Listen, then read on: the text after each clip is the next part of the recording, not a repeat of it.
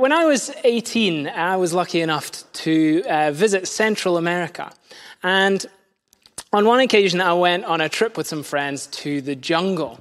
And we came to this amazing place. There was this river running through the jungle, and this place, the, the river opened out into these deep uh, pools. Um, they were all connected by these beautiful waterfalls. It was an amazing place. It was kind of like a tropical and warm version of the fairy pools on the Isle of Skye, if anyone's been there. And on one side of the pools, there was this steep cliff. And when we arrived, there were other tourists like ourselves. They were climbing up the cliff and jumping down into the pools. And we thought this looked like great fun. So my friend Tom and I, we started doing the same thing. And it soon became a little bit competitive in that we were kind of daring one another to go higher and higher up the cliff and jump down into the pools. And then after a few jumps, Tom pointed much further up the cliff and he pointed to this particularly big tree that was growing out of the cliff almost at right angles. And there was this kind of unspoken challenge between us. And we excitedly started scrambling up the cliff, higher and higher and higher until we reached this tree. Now, Tom got there first. He was obviously a better climber than I was. And he started shuffling out along one of the biggest overhanging branches. Now, I should say this tree was definitely high enough that you needed to be very careful how you hit the water below. You wanted to hit with your feet, break the surface of the water with your feet so that you went in like an arrow. So Tom started lowering himself down from this branch until he was just hanging there by his hands. And then he looked over at me and said something like, See you down there, and let go. And he was in the air for what felt like a long time before he hit the water. And I was kind of peering over the edge of the cliff to see if he was all right. And thankfully, he came to the surface, gave me a little thumbs up, and I thought, oh, brilliant, it's my turn, here we go. And I started excitedly shuffling out along this branch. And I was almost at the end when something odd happened. I just stopped moving. Like my body literally would not move. It was like somebody had just very suddenly poured concrete into my muscles. And I was just totally stuck.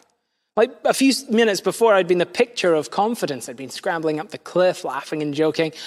And all of a sudden, this confidence had just totally drained out of me. And it just left me stuck. I couldn't go forwards. I couldn't go back. I tried shuffling back along the branch, but I, I just, I just couldn't. I was just stuck sitting in the tree. I even managed to attract a crowd of onlookers below, which really didn't help my state of mind. And um, it was just dreadful. Just the, the, next few minutes just crept by. I was just kind of sitting there.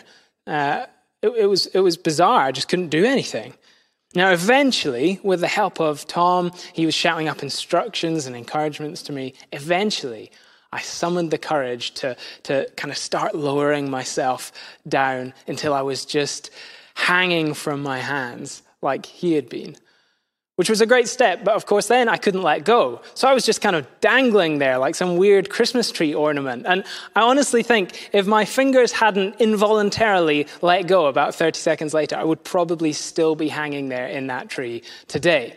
But thank goodness they did. And I dropped down into the pool and uh, I was I landed safely. It hurt a little bit. I won't be I won't lie to you, but I landed safely. I was so glad I had done it and I lived to tell the tale. So today we are finishing our series called Guard Your Heart. Over the past 4 weeks we've been looking to God's word to help us navigate this emotional and stressful season of adjustment that we all find ourselves in as a result of the pandemic. Today we're asking for help when I have lost confidence. Confidence is a strange thing. We can find ourselves having sudden crises of confidence, like I did in the tree halfway up the cliff. Or our confidence can be slowly eroded over time, almost without us realizing it. Either way, the result is that we get stuck we find ourselves reluctant or unable to take action and step out in new things or try new things. We become hesitant and passive and fearful.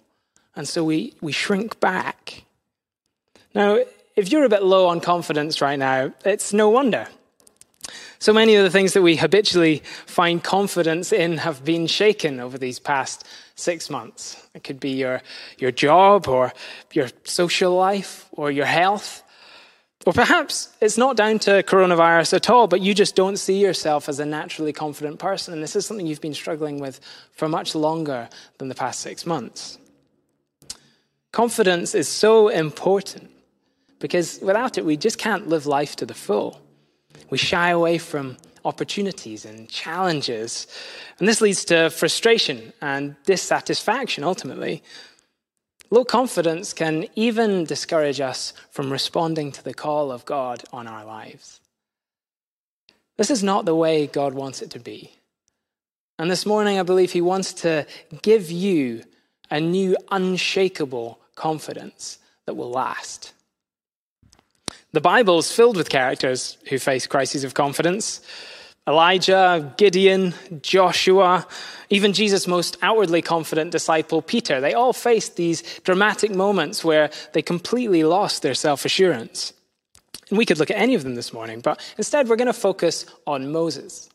Now, Moses has gone down in history as one of Israel's most famous leaders. But when God first called him to lead, his confidence was at rock bottom. And we can learn so much from the way that God led him through that. So Moses was uh, Hebrew, but um, he enjoyed the upbringing of a prince in Egypt. And you can imagine that that came with plenty of self confidence. But one day, he made a big mistake. He killed a man and was forced to flee to the wilderness, where he ended up living for 40 years just tending sheep. He'd gone from living the dream in a palace to being a nobody in the middle of nowhere.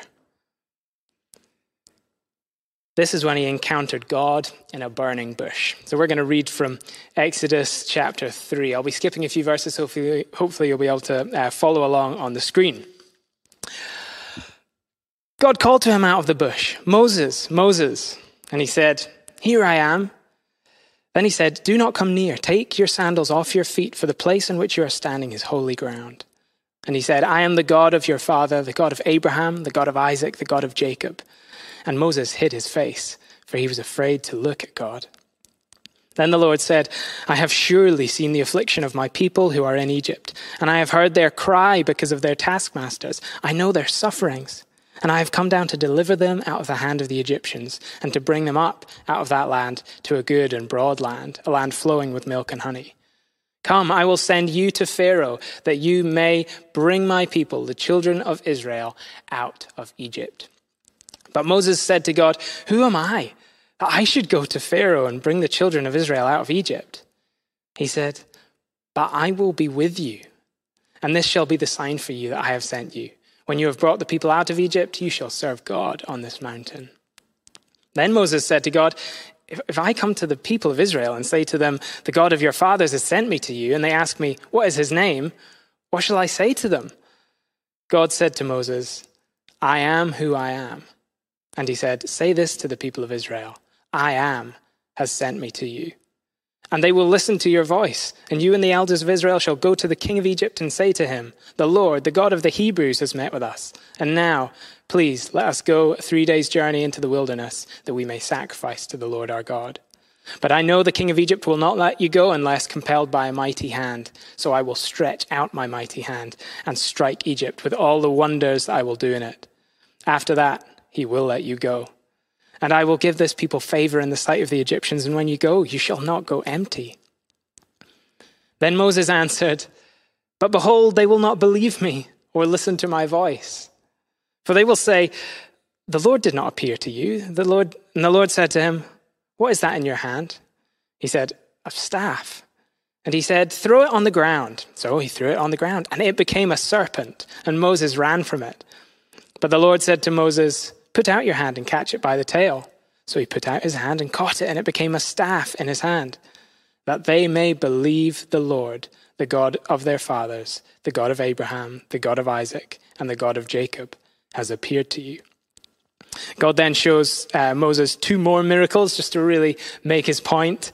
After that, Moses said to the Lord, Oh, my Lord, I'm not eloquent, either in the past or since you've spoken to your servant, but I am slow of speech and of tongue. Then the Lord said to him, Who has made man's mouth? Who makes him mute or deaf or seeing or blind? Is it not I, the Lord? Now therefore go, and I will be with your mouth and teach you what you shall speak. But he said, Oh, my Lord, please send someone else. Then the anger of the Lord was kindled against Moses, and he said, Is there not Aaron, your brother, the Levite? I know that he can speak well. Behold, he is coming out to meet you. And when he sees you, he will be glad in his heart. You shall speak to him and put the words in his mouth. And I will be with your mouth and with his mouth, and will teach you both what to do. He shall speak for you to the people, and he shall be your mouth, and you shall be as God to him. And take in your hands this staff with which you shall do the signs. Then Moses went back to Jethro, his father in law, and said to him, Let me return to my own people in Egypt. So Moses just didn't feel like he had it in him to do what was being asked of him. Have you ever been asked to do something that you felt was beyond you? I know I have. Perhaps you can also identify with Moses in chapter 4, verse 13, when he says, Oh, my Lord, please send someone else. It's so interesting to see how God responds and helps Moses move forward into new confidence. At every turn in this long story that we read, God urges Moses not to look at his own weaknesses, but instead to trust entirely in God. That's very different to what the world tells us that we need to do when we're lacking in confidence. The mantra is you've just got to believe in yourself, and then you'll be able to conquer anything. Muhammad Ali, the great boxer, said, To be a great champion, you must believe you are the best. If you're not, pretend you are. People apply that same idea to life. If you only tell yourself that you've got this enough, that you'll eventually find it in yourself to triumph. But deep down, we know that this isn't always true. It might work some of the time. Sure, Muhammad Ali became heavyweight champion for a while, but he lost his last two professional fights and then had to retire from the sport because of his deteriorating health. No amount of pretending was good enough to keep winning. And we will all face our own limitations eventually. You can't always find the answers that you need within yourself. If we're ultimately drawing our confidence from our own strength or our own circumstances, or from our job, or how other people see us, or from our finances, or our social skills, or our appearance, or even the latest coronavirus statistics, we will find that our well of confidence keeps running dry again and again. You know, Muhammad Ali was half right. Belief is the key to confidence, but it's not belief in ourselves, it's belief in God. Belief in God and what he can do through us. God doesn't try to convince Moses that he's underestimated himself and that he really can do it after all. He says something far better. He graciously invites him to draw from a well of confidence that never runs dry, from God alone. So here are four things that God asks Moses to be confident in. And I believe he's asking you to place your confidence in these things this morning too. Firstly, God tells, God tells Moses to stop focusing on his own shortcomings and to focus on who he is instead he tells him his name. God says to Moses, I am who I am. Tell them, I am has sent me to you. You know, God's names are incredibly important because they reveal his character, what he's like. If you want to know whether God is worthy of your trust this morning, look at his names. His name here is I am who I am. It's uh, Yahweh in Hebrew. In giving this name, God is saying, I'm not limited like you are. I am and will be the eternally constant God. I stand ever present and unchangeable, completely sufficient in myself to do all that I have decided that I want to accomplish. we don't have to live life pretending that we are like God. We're limited and weak, and that's okay because He is unlimited and unimaginably strong. Here are some other names that God gives Himself in the Bible, and this is by no means an, exhaust, an exhaustive list. El Roi means the one who sees me. God knows you, He's not distant from you. He cares about you and He's watching over you today. Yahweh Yireh, which means the Lord will provide. God knows your needs and He can be trusted to provide for you. You know, you can trust Him for everything that you need. Even when you face death itself, He has provided eternal life for you through His Son Jesus when you put your faith in Him. Yahweh Rapha, the Lord heals. Maybe you need healing spiritually, emotionally, or physically. You can confidently ask the God who is strong enough to heal. Yahweh Shalom, the Lord is peace. Fear and anxiety just seem to surround us these days, don't they? And that erodes our confidence. The antidote to that is to encounter our God who is peace. Here's a good one. Multiple times, God calls himself the Hebrew name Ish, which means husband. He is the ideal husband to his people. He's perfectly loving, perfectly compassionate. He is always faithful, and he will be by your side forever. If that doesn't give you confidence, I don't know what will. Finally, Jesus, which of course means Savior. We all need a Savior, and in Jesus, we have a Savior, a perfect Savior who we can rely on completely.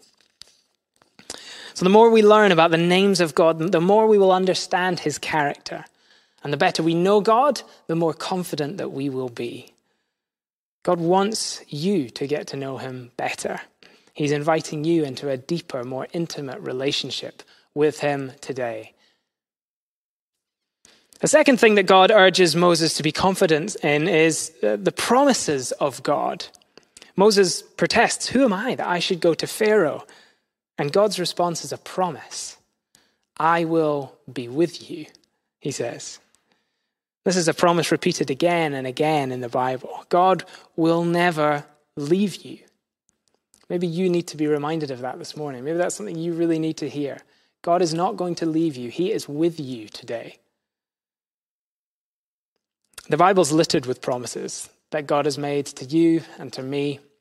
We could spend all day going through them. But why not make it your mission this week to seek out some of these promises in Scripture? Get to know them well and write them down. Memorize them or pray them back to God. In tough times, I've drawn so much confidence, so much strength from just hanging on to things that God has promised in His Word. I love Peter's testimony at the start of our service this morning. He put his confidence in the promises of God in Psalm 23, and that transformed his situation. But this is a fight. We've got to fight to hang on to these promises. We have to fight to keep believing that God will do what he says he'll do. So I want to encourage you keep fighting. Keep fighting to believe in the promises of God because they are sure and dependable, and you can find your confidence in them. Thirdly, God tells Moses to have confidence in his power. God didn't expect Moses to rely on himself. Instead, he gave him miraculous signs of his power to back up his promises. We read about the first one of those when he turned uh, Moses' staff into a snake. God's power is available to us if only we would ask him. I was reminded of a story I read about Watchman Nee, who was a Chinese missionary in the early 20th century. He and his friends had been preaching their hearts out to a remote island community without much of a response because the islanders worshipped an idol called Ta Wang. Let me read, you, read that story to you. On January 9th, we were outside preaching.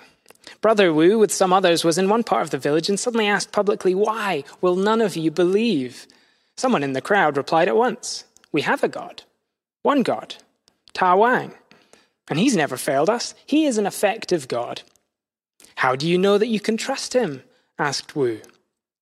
We have held his festival procession every January for 286 years. The chosen day is revealed by divination beforehand, and every year, without fail, his day is a perfect one without rain or cloud, was the reply. When is the procession this year? It's fixed for January the 11th at 8 in the morning. Then, said Brother Wu impetuously, I promise you that it will rain on the 11th. At once there was an outburst of cries from the crowd. That is enough. We don't want to hear any more preaching. If there is rain on the 11th, then your God is God. We stopped our preaching at once and gave ourselves to prayer. So, Watchman Nee and his friends knew that uh, the islanders were fishermen. They were experts at predicting the weather, so only a miracle could have kept rain away on the 11th of January. Or only a miracle would have brought rain, rather, on the 11th of January. So, for two days, they just gave themselves to prayer, asking God that He would bring rain and prove that He was the real God. Watchman Nee says, I was awakened by the direct rays of the sun through the single window of our attic. This isn't rain, I said. It was already past seven o'clock. I got up, knelt down, and prayed, Lord, I said, please send the rain. Even before our Amen, we heard a few drops on the tiles. Soon we heard what had happened in the village.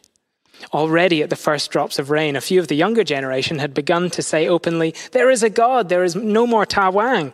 He is kept in by the rain. But he wasn't. They carried him out on a sedan chair. Surely he would stop the shower.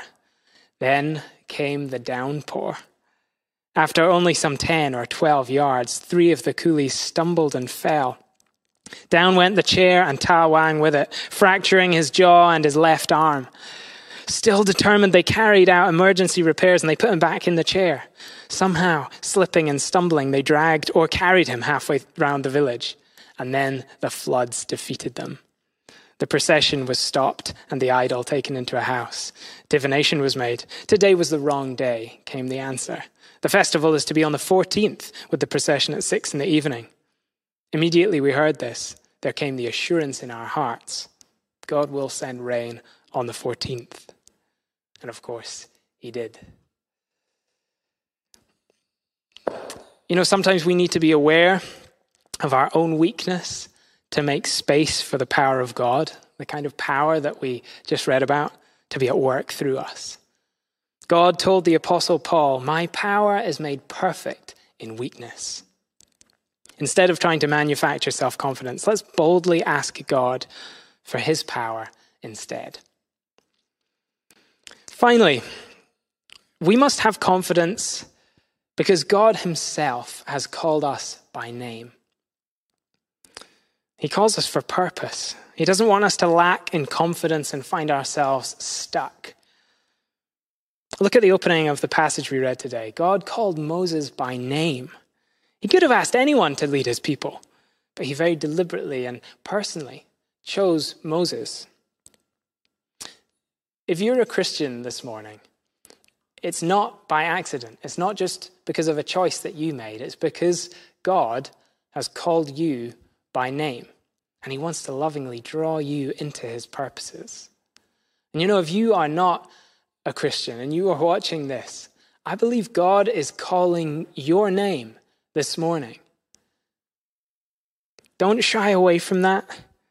Don't ignore it. If that's you, I'd love to speak with you after this service or during the week. You can email me. Um, you can just email the contribution email address hello at kingschurchedinburgh.org or put Chris in front of that and you can get in touch with me. I'd love to chat some more with you. It should give us all the confidence that we need to know that the God of the universe has called each of us by name and he has things prepared beforehand for us to do with Him. Some of you have lost confidence, and it's led you to back off from God and from the things that He has called you into, that you know He's called you to. Perhaps the coronavirus pandemic has played into that. It's made you fearful. It's maybe made you put things on pause or just lower your expectations of what God wants to do through you in this season right now. I really believe that God wants to recommission you this morning. He wants to recommission you to run your race for Him, whatever the circumstances look like, and to believe Him for great things again. You know, our defining characteristic as Christians, first and foremost, before anything else, is that we are people who believe God. I know that sounds simple, sounds like stating the obvious, but I really think there's something in that that we really need to dig into this morning. We are people of faith, we are people who believe God, we put all our trust in Him. We believe that He is who He says He is that He keeps all of His promises and that He's infinitely powerful. And we believe that when we step out in faith in response to Him, that He always will meet us in that place. He will never leave us. I want to leave you with the words of God spoken through His prophet Jeremiah. This is Jeremiah 17. Blessed is the one who trusts in the Lord, whose confidence is in him. They will be like a tree planted by the water that sends out its roots by the stream. It does not fear when heat comes, its leaves are always green. It has no worries in a year of drought and never fails to bear fruit. Maybe 2020 has felt like a year of drought to you so far. Well, here's a promise that you can hang on to. When we put our confidence in God, not only will He see you through, He will also make you fruitful, even in this season, even right now.